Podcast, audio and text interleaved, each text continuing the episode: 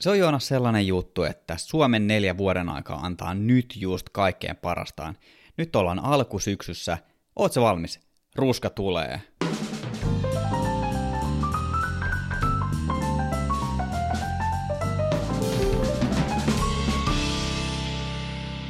Tämäkin valokuvauspodcast on nauhoitettu yhteistyössä Fotonordikin kanssa. Fotonordik on just se palveleva kamerakauppa. Se on juurikin näin, Joonas, ja tota, syksy, etenkin alkusyksy, en mä sit loppusyksystä, sit marraskuusta, se on ihan paskaa, totta puhuen. Tota, alkusyksy... Eikö se riipu vähän siitä, että onko sä Helsingissä vai Ivalossa? No, kaikki on suhteellista, mutta alkusyksy, se on mun suosikki vuoden aika. Tiedätkö, kun illat alkaa pimenemään, sä poltat himassa kynttilöitä, sä oot viltin alla, sulla on villasukat jalassa, sä katseet Netflixistä jotain hyvää sarjaa, ja tiedätkö, mikä on kaikkein parasta alkusyksyssä? Kerro. Edellisenä iltana on ollut kosteilta. Enkä nyt tarkoita sitä, että mä oon ollut dokaamassa, vaan ulkona on ollut märkäsää ja yöllä on ollut pakkasta. Ja kun on kosteita ja se jäätyy, on nurmikkoon kuurassa, ensimmäiset vesilätäköt on jäätynyt asfalttiin, niin se fiilis, mikä siinä on, se tunnelma, mikä siinä on, niin se on meikä mielestä kaikkein parasta syksyssä, alkusyksyssä. Allekirjoitan täysin. Satutko muuten tietämään, mistä se ruska tulee? No, hyvä kun kysyit. Mä oon nyt joskus miettinyt tota, mutta en, en tiedä. Veikkaan, että se liittyy jotenkin tuohon lämpötilaan, että lehdet ei saa enää riittävästi jotain elinvoimaa puulta tai jotain. Sulla on varmaan joku vastaus tähän.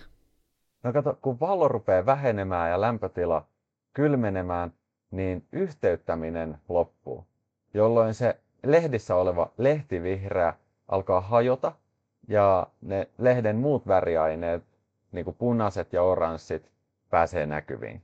Itse asiassa se ei ole niin, että punaiset ja oranssit ja keltaiset värit jotenkin valtaa ne puut sieltä, vaan se totuus on se, että se vihreä, lehtivihreä hajoaa pois. Okei, ja sen tuotanto loppuu tai jotain, jotain tällaista. Joo. Sitten lehtivihreän muodostaneet molekyylit, kun ne hajoaa, ne siirtyy sinne monivuotisiin puun tai kasvin osiin, esimerkiksi runkoon ja juuriin. Eli puut menee talviunille ja lehtivihreät menee sinne talvehtimaan. Ne otetaan sinne talteen, koska niiden valmistamiseen menee siltä kasvilta monesti tosi paljon energiaa. Niin tota, sitten seuraavana keväänä ne pumpataan sieltä rungosta takaisin lehtiin ja uusiin lehtiin. Aivan nerokasta. Aivan nerokasta. Olisipa itsekin noin nerokas, että voisi jotenkin talven tulleen vaan vetäytyä kehonsa sisään jotenkin. Ja keväällä, kun elämä taas jatkaa menoa, niin sitten voisi olla jotenkin freshinä. Niin, että voisi oikeasti nukkua sisään. Niin, kyllä. Vähän niin kuin karhut. Karhut menee talviunaan ja niitä ei vaan kiinnosta, niin he vetäytyy. Mutta syksyssä on myös muutakin hyvää kuin pelkkä ruska, nimittäin se on Suomessa tähtikuvaukseen kaikkein parasta aikaa. Ja yleisesti ottaenhan Suomessa ruska tulee samanaikaisesti lähinnä vaan pohjoisessa. Sehän johtuu siitä, että siellä on paljon vähemmän erilaisia kasveja, johtuu karuista elinolosuhteista. Sitten Etelä-Suomessa, kun on, niin kuin, tiedätkö, on kymmeniä erilaisia puulajeja, niin sitten ne jokainen vuorollaan joko tiputtaa lehdet tai, tai menee punaiseksi ja keltaiseksi, niin ruska voi kestää tavallaan ajallisesti paljon pidempään ja se tulee niin kuin pikkuhiljaa. Tänään keskitytään ehkä tässä jaksossa kahteen eri osa-alueeseen, eli annetaan vinkkejä siihen itse ruskakuvaamiseen ja sitten tälle niin kuin äänenvälityksellä kerrotaan, että miten niitä kuvia editoidaan. Tästä ei tule mitään erillistä tutoriaalia, vaikka sellaisenkin voisi tehdä johonkin YouTubeen, mutta nyt keskitytään ihan vaan olemaan äänialoilla tuttuun tyyliin. Mistä me lähdetään liikkeelle? No, mun mielestä olisi kiva tehdä joku tällainen skenaario. Sanotaan, että me lähdetään ruskaretkelle. Olisi aika tärkeää ottaa huomioon jotain kuvauskamoja jotka, tai kuvausaputarvikkeita, jotka auttaa sitten siinä retken varrella, jotta kamerat ei simahda ja miehet ei simahda ja naiset. Joo, eli suunnittelusta lähdetään liikkeelle.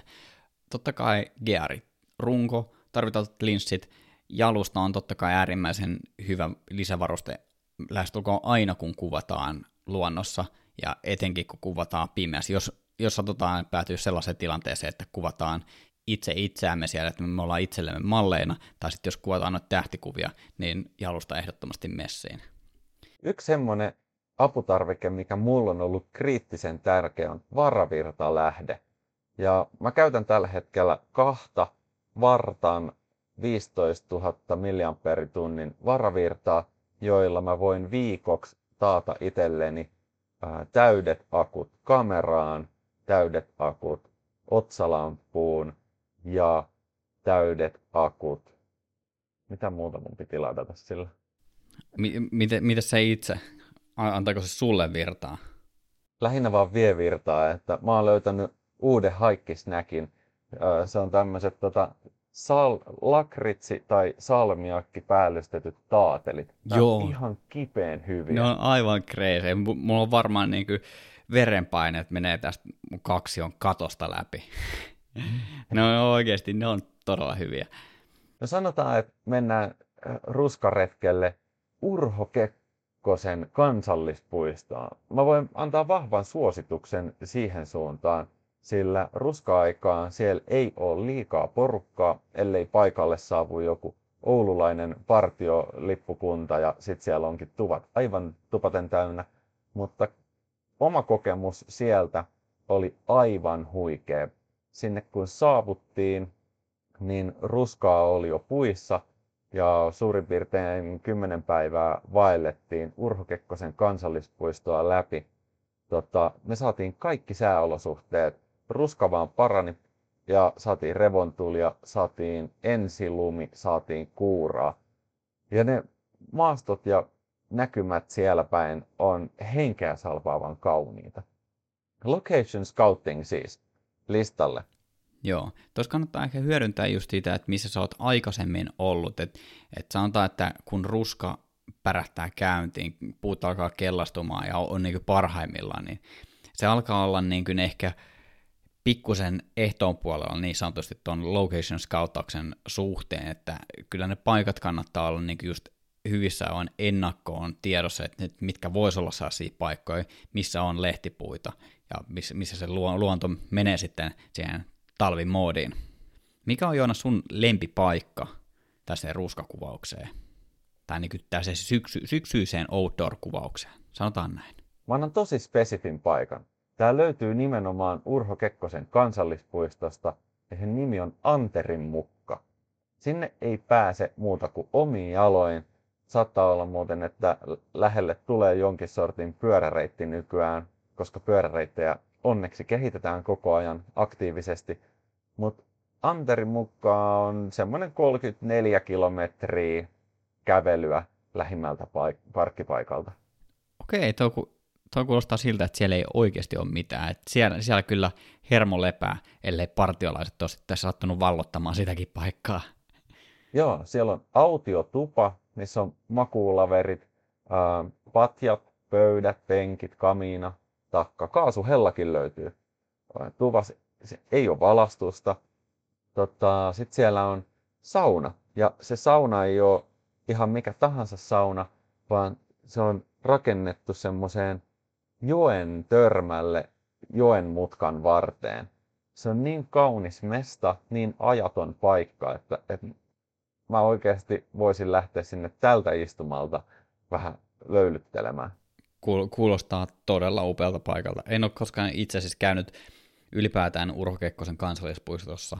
Ohi olen ajanut, mutta en ole niin tuolleen haikkausmielessä käynyt. Etenkään tuolla kyseisessä paikassa. Joo, ja siis luonto on siellä päin niin puhdasta, että juomaveden voi nostaa suoraan Anterioesta, siitä sauna edestä. Ei nyt välttämättä kannata samaa aikaa ottaa, kun joku peseytyy, mutta se virtaa aika kauniisti. Ja siinä sattuu olemaan myös erittäin hyviä ruskapuita joen törmällä.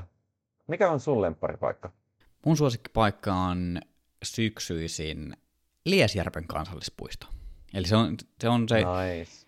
Se, on se mesta, mistä te olette nähneet Instagramissa kuvia, että keskellä järveä menee sellainen kapea soiro koko järven halki, niin se on Liesjärven kansallispuisto. Se on helppo tunnistaa drone-kuvista. Jotenkin siellä on niin kuin mun mielestä tosi mukava liikkua syksyisin. Siellä on hyvin notskipaikkoja, sinne voi mennä teltalla. Jotenkin se, se on sellainen, niin kuin, ehkä voidaan puhua jopa sellaista sielunmaisemasta. Mä oon muutaman kerran ollut kuvaa revontulia siellä ja sellaista niin kuin loppukesänä, alkusyksyn. Niin siinä on jotenkin, ehkä se tulee niin kuin jostain tunnepuolelta, että siinä on jotenkin sellainen niin kuin jäänyt hyvä fiilis. Kyllä, uskon täysin. Se, mikä erottaa nimenomaan noissa sävymaailmassa Urho Kekkosen kansallispuisto ja Liesjärven kansallispuisto on todellakin tämä puulajien kirjo. Uh, Urho Kekkosen kansallispuistossa on pääasiassa mäntyy ja koivuu. Saattaa siellä jotain muitakin löytyy, mutta koivusta tulee monesti todella kaunis ruskassa. Liesjärvellähän on huomattavasti paljon enemmän lajeja. Siellä on myös kaikista maailman lajeista surkein uh, ruskakuva puulaji, joka on leppä. Leppä? Minkä takia se on hu- huonompi? Todennäköisesti se johtuu lepän lehdistä, jotka pystyy sitomaan ilmakehästä erilaisia typpiyhdisteitä. Se ei silloin tarvitse sieltä maaperästä niitä typpiyhdisteitä, eli sen ei tarvitse myöskään varastoida sitä runkoon tai juuriin, joka toisaalta on just se oivallinen tapa koivulle selviytyä. Ja tota, niin kuin mä aiemmin jo vähän alustin, niin jos ei tarvitse varastoida mitään sinne runkoon ja juuriin, niin leppä voi yksinkertaisesti pudottaa ne lehdet jopa vihreinä tai monesti ne muuttuu ruskeiksi, ei oranssin kuultaviksi. Ja sen takia se ei välttämättä ole ehkä kaikista paras. Toinenhan on siis tyylin tammi. En mä nyt kauheasti ole nähnyt tammia kauniissa ruskan sävyissä. Mm, niin se on sitten vaan niitä tammenterhoja. Nehän on jotenkin, niistä tulee ihan lapsuus mieleen. Kerättiin tammenterhoja. Joo, me kanssa kerättiin. Me tehtiin mun ystäväni Possin kanssa aikoinaan tammenterhoista kahvinkorviketta.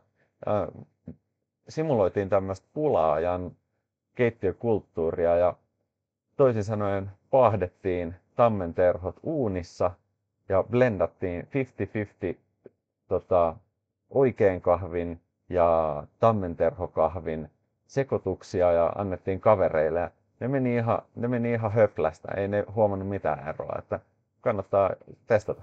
Okei, eli, eli te jatkoitte kahvia tammenterhoilla. Hmm, nerokasta. Joo, se on pula-ajalta ja sota-ajoilta tuttu kahvinkorvike. Joo, tuollaista en tiennytkään. Ja nyt kun mainitsit tuon lepän, että se on huono ruskapuu tuon lepän typpiongelman takia, tai ongelma tai kuinka vaan, niin mikä on sitten sun suosikki ruskapuu? Oma suosikki on ehdottomasti koivu tai haapa. Niissä on monesti mukavaa se, että koivut ja haavat tykkää elää lähellä toisiaan, joten jos jossain on haapa, niin monesti siinä on siis kokonainen rivi lisää haapaa, joten saa, siihen, saa sitä kuvaa täytettyä sillä oranssilla ja keltaisella. Mikäs sun? No, mä tykkään ehkä niin kuin, mitä ruskaan tulee, niin vaahtera, koska ne lehdet on niin upeat, isot, valtavat, ja siinä on sitten myös noissa niin kuin ruska-aikana vaahteran lehdissä on sitten tosi laaja skaala eri värejä, että on keltaista, oranssia, punaista ja kaikkea siitä väliltä. Mutta ylipäätään mä oon itse asiassa miettinyt, kun mä oon viettänyt aikaa nyt mökillä tässä hiljattain, niin mä oon ihastunut pihlajoihin. Siinä on sellainen, niin kuin, ei nyt välttämättä niin kuin ruskassa kaikkein paras, mutta ylipäätään niin kuin, sitten vihreitä pieniä lehtiä, vähän niin kuin tuollainen Suomen palmu. Voidaanko puhua, voisiko, voisiko pihlaja olla pohjoismainen palmu? Ja sitten kun on, on noita punaisia marjoja, niin siinä on mun mielestä jotenkin tosi hyvä fiilis. Mä tykkään pihlajasta tolleen ylipäätään, mutta ruskaan. Joo, ainakin tämmöinen tuttu kuvaaja Instagramista löytyy Jukka Risikko. Tota, on ottanut aivan mielettömän kauniita ruskakuvia nimenomaan pihlajan kanssa. Mä en ole, mä en ole tainnut koskaan ottaa kuvaa pihlajasta. Olisiko meillä antaa jotain hyviä tipsejä ruskakuvien ottamiseen ja tekemiseen? Totta kai. Tota, ylipäätään kun kuvataan ruskaa, niin ollaan totta kai pihalla. Niin yksi, mikä on hyvä ottaa huomioon, on se valo, miten valo käyttäytyy, valon suunta.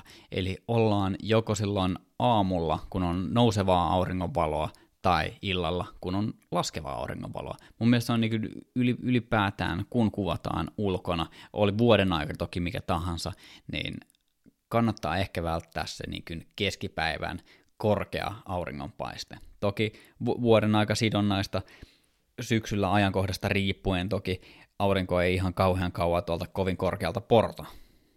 Joo, itse asiassa mulla on vastaväite tähän, koska jos haluaa esimerkiksi ilman filtreitä saada veden sävyt mahdollisimman kauniisti esiin, niin mä oon huomannut täällä Norjassa Lofoteilla, että nimenomaan keskipäivällä pilvettömällä taivaalla noin niin kuin koralliriutat, ne on kaikista värikkäimmillään. Joten voi siitä niin kuin suorastakin valosta olla paljon iloa, riippuu, että onko siinä mahdollista ynnätä sinne kuvaan jotain vesielementtejä. Tai siis ehkä vielä niin päin, että, että ne vedet on kauniin värisiä. Kyllä. Tuo, tuo on toki hyvä kommentti ja siitä saadaan ehkä vedetty jonkunnäköinen yhteenveto, että miettiä, että mitä me halutaan kuvata ja tekemä, tekemällä oppii. Mites tota siellä Norjassa, niin tota, tarvitseeko tota tällaisia suodattimia, että saa heijastukset pois, että vai pärjääkö niinku ihan vaan, että sä otat järkkärin tosta ja meet ja otat kuvan ja sieltä näkyy korallit ja pohjat ja systeemit ihan, ihan sellaisenaan? No mä en ole kauheasti vielä tottunut näitä suodattimia käyttämään, mikä voi olla mun heikkous tämmöisessä luontovalokuvauksessa, että kyllä se heijastus haittaa monesti juuri sen takia, että jos on pilviä taivaalla, niin sitten se vesi, vaikka se olisi kuinka puhdasta ja kuinka olisi värikkäitä koralleja, niin sitten kun vesi heijastaakin niitä pilviä, niin sitten katoaa kyllä aika paljon värejä. Mutta ehkä, ehkä tämä on sellainen asia, mitä tulevaisuudessa tulee harjoiteltua. Muita ajatuksia tuosta valon suunnasta. Uh, mä oon huomannut sosiaalisessa mediassa, että tämmöiset isot outdoor-kuvaajat, ne on lähtenyt aika semmoiseen kontrastikkaaseen tyyliin editoinnissa.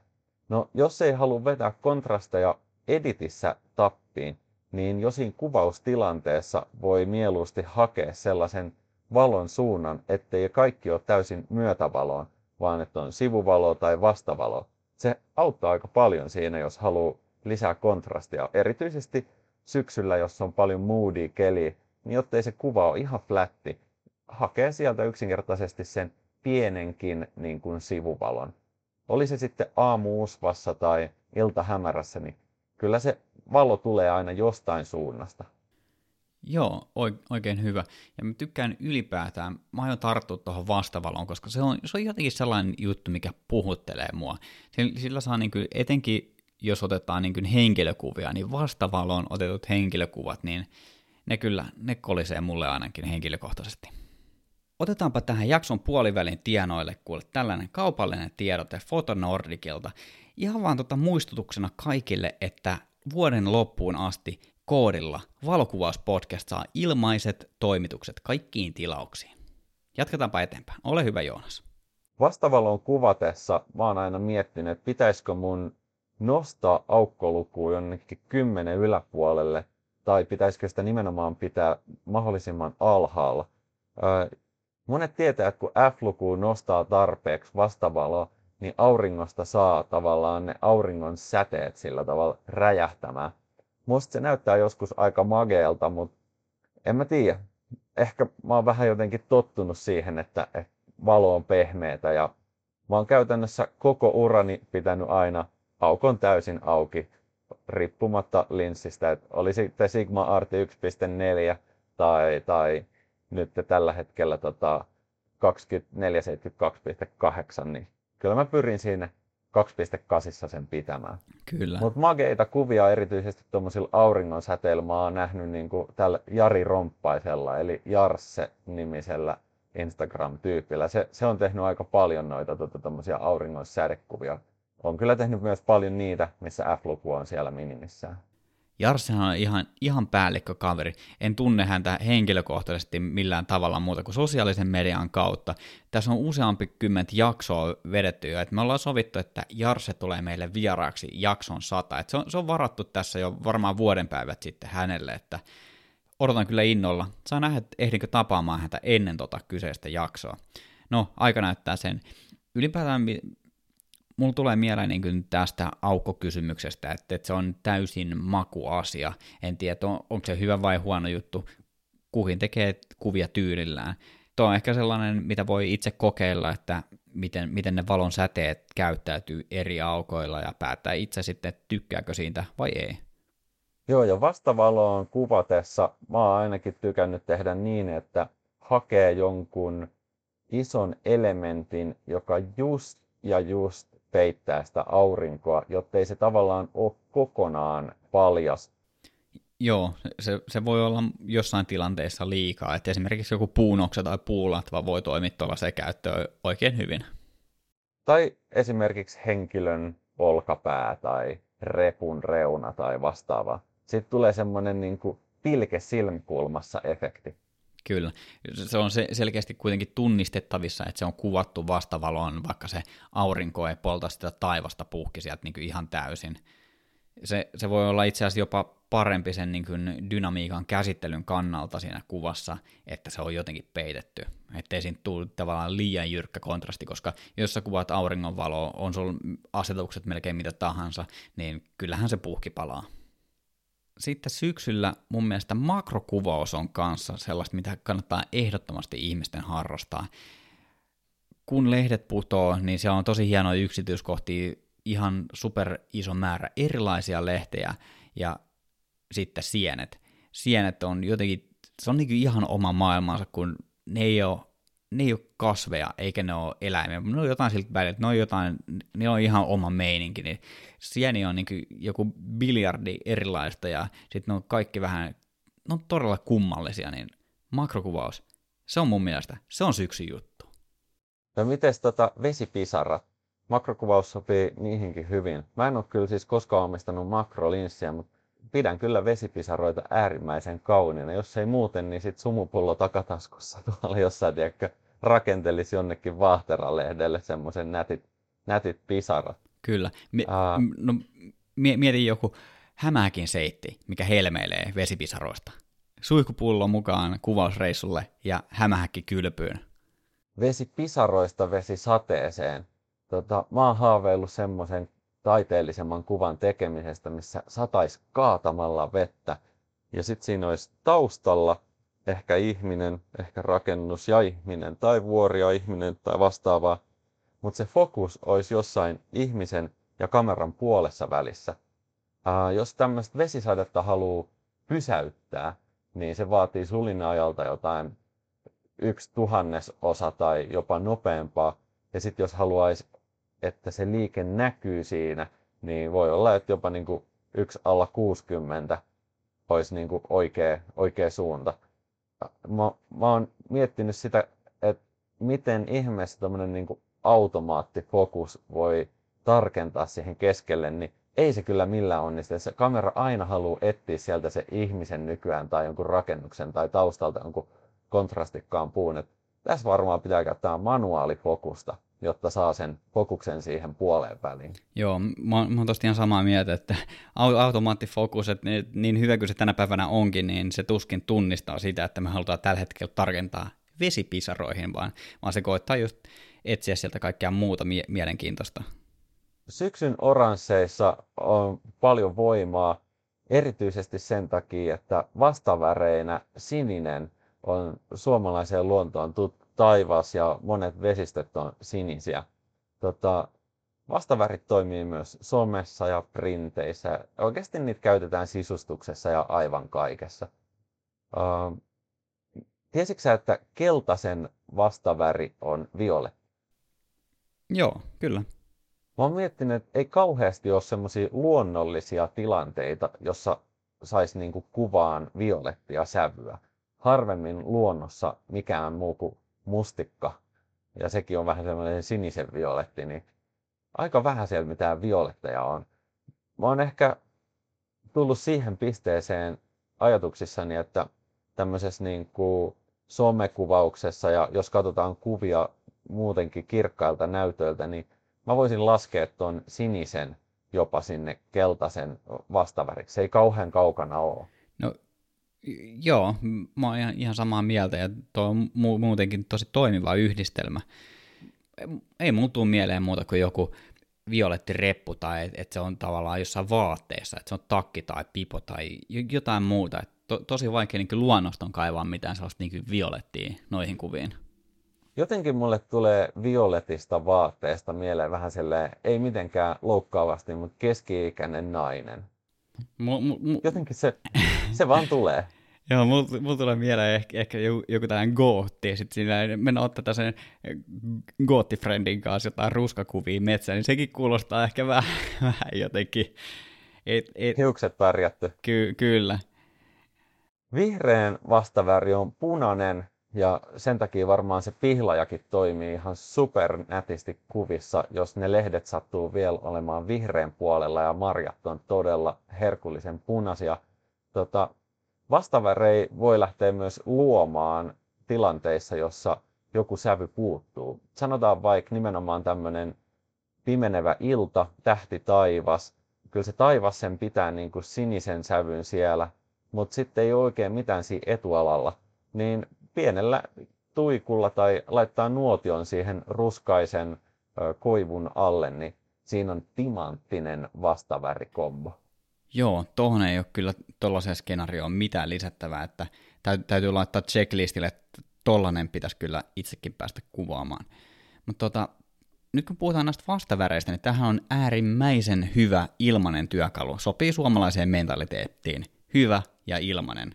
Onko paradoksi? Ehkä, ehkä ei. Mutta tota, tällainen nettisivu kuin color piste adobe piste com.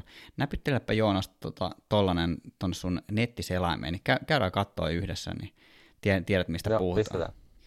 Tämä on nyt tämän, tota, Adoben tällainen työkalu, että millä pystyy tekemään tosi väripaletteja, ja nyt kun puhuttiin näistä vastaväreistä, niin tuolla on tollainen valinta kuin complementary, niin sulla on tällainen iso väripallo tässä, ja sit sä voit raahata näitä värejä, niin se etsii sulle suoraan vastavärit. Et nyt jos mä menen viemään tämän mun äh, väripalleron tonne siniseen, niin se heittää tonne tosta vähän, vähän kellertävää sävyä. Jos mä menen tonne punaisen, niin se heittää toiselle puolelle vihreätä, ja näin päin pois.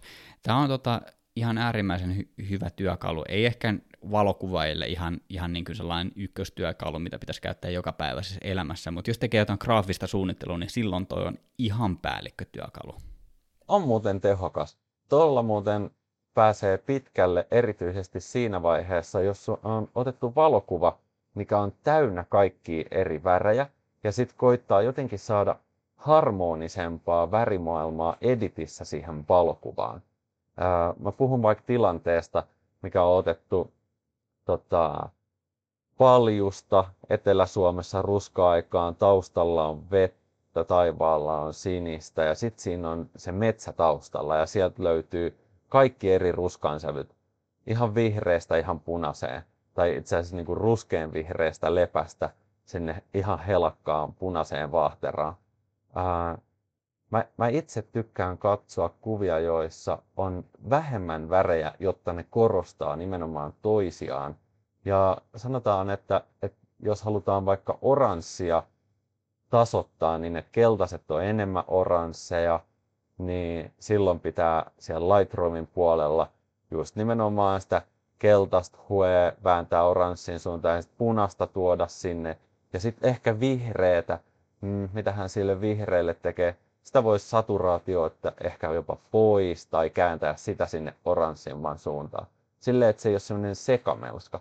Toki, tämä on niin kuin, hei, artist be artist, että saahan se olla sekamelska ja siellä voi olla koko värikirja taustalla. Kyllä, kukin tekee tyylillään, mutta kyllä mä oon, mä oon sun kanssa ihan samaa mieltä tosta, että kyllä siinä pitää niin jonkunnäköinen harmonia olla, että jos siinä on tavallaan koko se ruskan kirjo ja sitten vielä sininen taivas, niin kyllähän sitten melkoinen väripaletti saadaan aikaiseksi. Että tavallaan niin kuin tunnelman luomiseen ky- kyllä mä tykkään, että se, se on jotenkin johdonmukainen se värimaailma tai se on harmoninen. Joskus tulee vastaan semmoisia kuvia, missä sininen taivas, ehkä jopa vähän illansininen tai yönsininen taivas kääntyy sinne violetin puolelle. Musta se ei mun omaa silmää miellytä, siinä on jotain epärealistista. Ehkä just sen takia, että violetti on oikeasti äärimmäisen epäluonnollinen väri. Mä monesti pyrin katsomaan, että kaikki asiat, joiden pitäisi olla sinisiä, niin todellakin on sinisiä. Saatan todella monesti ottaa niistä saturaatioa pois, mutta se sinisen sävy ei missään nimessä väänny sinne violetin puolelle. Siinä voi olla ehkä myös semmoinen niin kuin kerrannaisvaikutus, että jos taivas, joka pitäisi olla sininen, niin taittuukin violetin puolelle, niin itse asiassa sen violetin vastaväri on vihreä. Öö, tai, tai lilan vastaväri on vihreä. Viimeksi mä taisin sanoa, että, että keltaisen vastaväri on violetti. Sä, sä oot tuossa ihan oikeassa, että, että se ei ole tavallaan niin absoluuttinen, että keltainen on keltainen, vaan totta kai on niin kuin eri kirjo niitä sävyjä. Vihreä ja keltainen on tosi lähellään toisiaan, samoin kuin violetti ja sininen ja kaikki siltä väliltä. Kyllä. Niin sitten jos, sit jos niin kun ne siniset onkin taittunut sinne violetin puolelle, niin vastavärit menee semmoiseksi limek. Ja en mä tiedä, ei, ei sitä nyt niin kuin kovin helposti osta sellaista kuvaa, missä taivas on lila ja sitten on tota, ruskaiset puut on limeä. Joo, kuulostaa hieman erikoiselta maailmalta, mutta tota, taiteellisia näkemyksiä toki voi olla, mutta me puhutaan vaan omasta puolesta. Tota, mitä noihin ruskakuviin tulee ja tähän edittipuoleen, että me tässä vaivihkaa siirryttiin tänne niin kuin edittipuolelle, niin mun mielestä toi saturaatio on sellainen, minkä kanssa kannattaa olla aika varovainen, koska jos on niin kuin upeat ruskat, ja sama niin pätee vaikka auringonlaskukuviin, että et tavallaan kun on sellainen joku siisti sävy, mikä sieltä löytyy, niin sitten lähdetään oikeasti revittelemään ja väännetään sitten saturaatioon niin, että korvissa soi, tai tässä tapauksessa verkkokalvoilla soi. Niin tota, mä olisin ainakin tosi varovainen sen saturaation kanssa, ja sitten noita keltaisia sävyjä voi editoida silleen, että mä lähtisin lisäämään sinne aavistuksen verran luminansea, eli tehdään niistä pikkusen kirkkaampia niistä keltaisista sävyistä, että et sillä tavalla pystyy tavallaan säilyttämään sen fiksun sävyn siellä, mutta tavallaan tekemään niistä vähän valoisampia, jolloin jolloin ne säilyy ehkä vähän enemmän tasapainoisena. En tiedä, saat, saatko kiinni tästä mun ideasta? Ehkä hatarasti, mutta komppaan kyllä jatkoa tälle saturaatiokeskustelulle. Tota, Lightroomissahan on nykyään saturaatio- ja vibrance-sliderit, jotka molemmat on niin sanottuja globaaleja muuttuja. Eli, eli jos käyttää saturaatioslideria ja laittaa plus kymmenen, niin kaikki pikselit saa väriarvoihinsa sen plus kymmenen saturaatioa. Se ei välttämättä niin kuin ole hyvä asia kuvalle, koska monesti tarkoitus on korostaa kuvan hyviä puolia ja viedä huomiota pois niistä huonommista puolista tai, tai heikkouksista. Vibrance puolestaan, vaikka onkin globaali muuttuja, niin se vaikuttaa vähemmän vallitseviin väreihin. Tota, nyt kun mä katson omia presettejä, niin mun eniten käytetyssä, minkä nimi on Alaska Cold, siinä tuota vibrance on miinus yhdeksäntoista ja saturaatio on nollassa.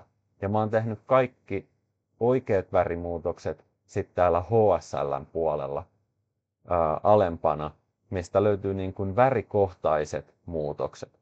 Et mä vahvasti suosittelen ottaa haltuun tämän saturaation ja vibrancen maltillisen käytön, koska äkkiä sitä lähtee niin kuin överiksi. Kyllä. Lähtökohtaisesti niin kuin tuollaisilla koko kuvaan vaikuttavilla asetuksilla Lightroomissa, niin niiden kanssa kannattaa olla aika maltillisia. Et jos haluaa sit korostaa jotain tiettyä juttua, että et jos sulla on vaikka maisemakuva, missä on joku notskipaikka, missä on Joonas grillaamassa siinä makkaraa, niin säädetään se kuva silleen niin kuin tasapainoisesti niillä niillä slidereilla, jotka vaikuttaa koko kuvaan. Ja jos me halutaan korostaa sitä Joonasta siinä nuotiolla, niin sitten me voidaan tehdä paikallisia säätöjä siihen. Mä muistan mun aiemmilta vuosilta myös Lightroomista sen, että, että mun preseteissä clarity oli aina niin kuin jossain miinus kymmenessä tai miinus kahdessa, kahdessakin kymmenessä saattoi olla. Se luo huomattavasti pehmeyttä niihin kuviin, mutta nyt mä oon varmaan kasvanut siitä ajasta yli, ja tottunut katsomaan sitä kuvaa sellaisena, ettei niiden eri kontrastien ja eri, eri pinta-alojen niin kuin väliset dynamiikat ole mitenkään ö, teollisesti tai teenäisesti pehmennettyjä. Ja jos jotain pitää säätää, esimerkiksi ihoon voi sopia clarity, jos siinä sattuu olemaan joku tiedätkö, vaikka painauma ää, repusta tai, tai lippiksen reunasta tullut joku painauma, niin semmoisen kohtaan esimerkiksi se clarityn poistaminen sitten paikallisesti toimii todella paljon paremmin. Kyllä. Clarity on myös, tota, no se, se on tähtikuvauksessa, henkilökuvauksessa, se on niin kuin aika, sanotaan, että sillä saa aika paljon aikaiseksi, niin tota, mitä mun pitää sanoa, niin henkilökuvissa, jos sulla on joku parrakas mies, ketä sä kuvaat tuolla ruskaretkellä, niin siveltimällä johonkin partaan clarityä, niin kyllä, kyllä parta näyttää niin kuin huomattavasti skarpimmalta ja tuuhemmalta. Mä leikkeisesti jollain kursseilla on kutsunut sitä partatyökaluksi myös. Okei. Okay.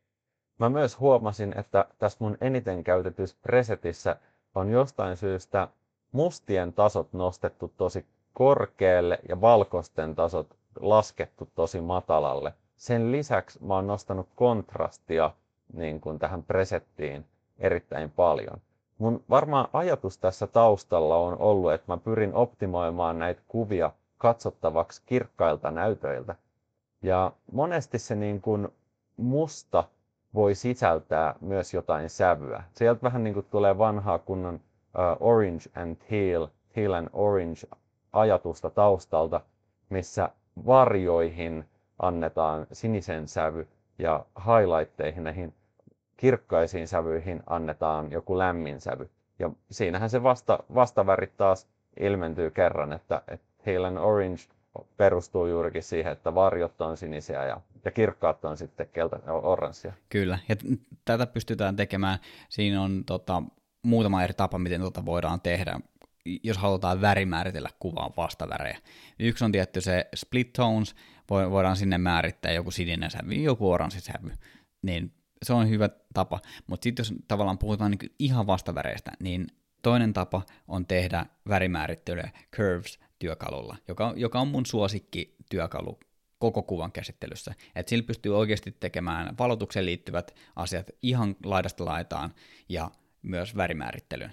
Jos otat esimerkiksi sinisen värikanavan sieltä, niin jos sä lisäät jonnekin tummiin tai kirkkaisiin alueisiin sinistä, niin sitten toiseen päähän tulee keltaista tilalle. Että sen tavallaan joko sä lisät tai poistat sitä sinistä, ja silloin tulee vastaväriä tilalle. Aivan. Nerokasta. Yksi semmoinen työkalu, mitä mä käytän paljon, on tämä värikohinan poisto. Kohinan poistoa aika paljon harvemmin tulee käytetty, koska se rakeisuus ei mua enää haittaa, mutta värikohinan poisto on todella oivallinen työkalu, mikä harmonisoi vierekkäisten pikseleiden värieroja. Esimerkiksi jos siellä sattuu olemaan värikohinaa taivaalla ja sitten lisätään värikohinan poistoa, niin se pyrkii keskiarvoistamaan näitä niin kuin kohinan arvoja siihen vallitsevaan värin suuntaan. Hmm, tota mä en ole aiemmin itse asiassa ajatellutkaan niin kuin tuolta kantilta, että jos haluaa tehdä, niin kuin, jos haluaa tehdä kuvan värimaailmasta tasapainoisemman, niin sieltä ottaa värikohinan poistolla sitä sävymaailmaa tasaisemmaksi. Tuo on itse asiassa aika, aika hyvä vinkki. Tietty y- yksi, mitä monet käyttää kanssa, on just tuolla aiemmin puhutusta H S L-työkalusta, missä on Hue, Saturation ja Luminance, niin sieltä värikanavakohtaisesti pystytään kanssa ottamaan niitä sävyjä pois. Esimerkiksi jos on näitä ruskakuvia, missä on vielä vihreitä puissa, niin me pystytään ottaa vihreältä värikanavalta saturaatiota pois vaihtoehtoisesti sille, että me säädettäisiin sitä vihreätä värikanavaa enemmän sinne keltaisen suuntaan, niin me voidaan myös tavallaan viedä sitä, sitten ei tarvitse tehdä totta kai vihreästä mustavalkoista, mutta voidaan ottaa vähän sitä terävyyttä pois siltä vihreältä sävyltä. Joo, se vihreä sävy itse asiassa on vähän haastava monesti, että Lightroomissakin H S L-slidereissa tota, vihreän arvot vaihtelee enemmänkin semmoisesta niin kuin sinisen vihreästä sinne keltaisen vihreäseen. Öö, mä itse tykkään luonnollisesti laittaa sitä sinne keltaisen suuntaan ja laskea saturaatiota ja mahdollisesti myös laskea vihreiden värialueiden valoisuutta, jotta siitä tavallaan saa ehkä, no ehkä siitä tulee sitä kontrastia, mutta kontrasti on nykyään, kontrasti on kingi juttu. Kyllä, senkin kanssa kannattaa olla äärimmäisen varovainen, että me halutaan vetää, vetää sitä kontrastislideria. Ei oikeastaan lähtökohtaisesti mitään slidereita Lightroomissa vedetä niin kuin tappiin asti, että tavallaan joku roti ja sellainen hienovarainen säätö siinä on avain siihen onnistumiseen. Että siitä tulee kuitenkin, säilyy se aiemmin mainittu harmonia. Jostain syystä monesti tuntuu myös siltä, että kontrastia lisätessä tavallaan niiden värien kylläisyydet korostuu. Ootko huomannut? Esimerkiksi jos kontrastin vetää tappiin, niin tuntuu siltä, että niin kuin ihmisen ihosta tulee vähän epärealistisenkin ruskea. Tai, tai jos nyt sattuu olemaan todella vaalea persoona, niin sit, sit saattaa tulla todella vähän vaalea, mutta sen, sen niin kuin vastapainoksi voi sitten laskea esimerkiksi globaalisti sitä saturaatiota. Joo, nyt, nyt kun mainitsit, niin saan, saan kiinni tuosta, että harvemmin tulee vedettyä niitä slidereita tappiin asti, niin tuollaiset skenaariot on aika harvaiset. Jos, joskus, jos on vahingossa klikannut kurvesilla jotain, niin saattaa tulla ihan jäätävät kon, kontrastit, mutta joo, kyllä. Ja tuohon kontrastin editoimiseen, siihen on Lightroomissakin todella monta eri työkalua. Sitä pystyy tekemään totta kai sillä kontrastisliderilla. Clarity lisää sitten tällaista paikallista mikrokontrastia. Sitten me pystytään näillä perusvalotuksen asetuksilla, highlightsilla, whitesilla, shadowsilla, blackeillä pystytään määrittämään myös kontrastia. Sitten me pystytään määrittämään kontrastia myös curves-työkalulla. Et, et siihen tavallaan niin kuin keinoja sen, sen kontrastin säätämiseen on ihan lukuisia. Ja oman sen sopivan työkalun löytäminen, niin se tulee ajan kanssa. Ei muuta kuin kuppi kuumaa pöydälle ja ruuvaamaan erilaisia slidereita. Joo, to, tosta kuppi kuumaa tuli mieleen. Me puhuttiin Rikkukylän vierasjaksossa siitä editti-moodista tai editti-flowsta. Niin mun mielestä tällaiset syysillat, kuppi teetä tuohon työpöydälle ja sitten Lightroomi auki, niin se on kans itse asiassa itselle yksi sellainen, joka auttaa pääsemään siihen flow-tilaan. Eli ei muuta kuin kuppi kuumaa ja Lightroom auki. Mahtavaa! Hyvä setti ruskakuvaamisesta ja kuvien editoimisesta. Kiitos tästä. Palataan linjoille. Tämänkin valokuvauspodcastin jakso on mahdollista Fotonordik, ja Fotonordik on, kuten kaikki tässä kohtaa jo tietää, se palveleva kamerakauppa.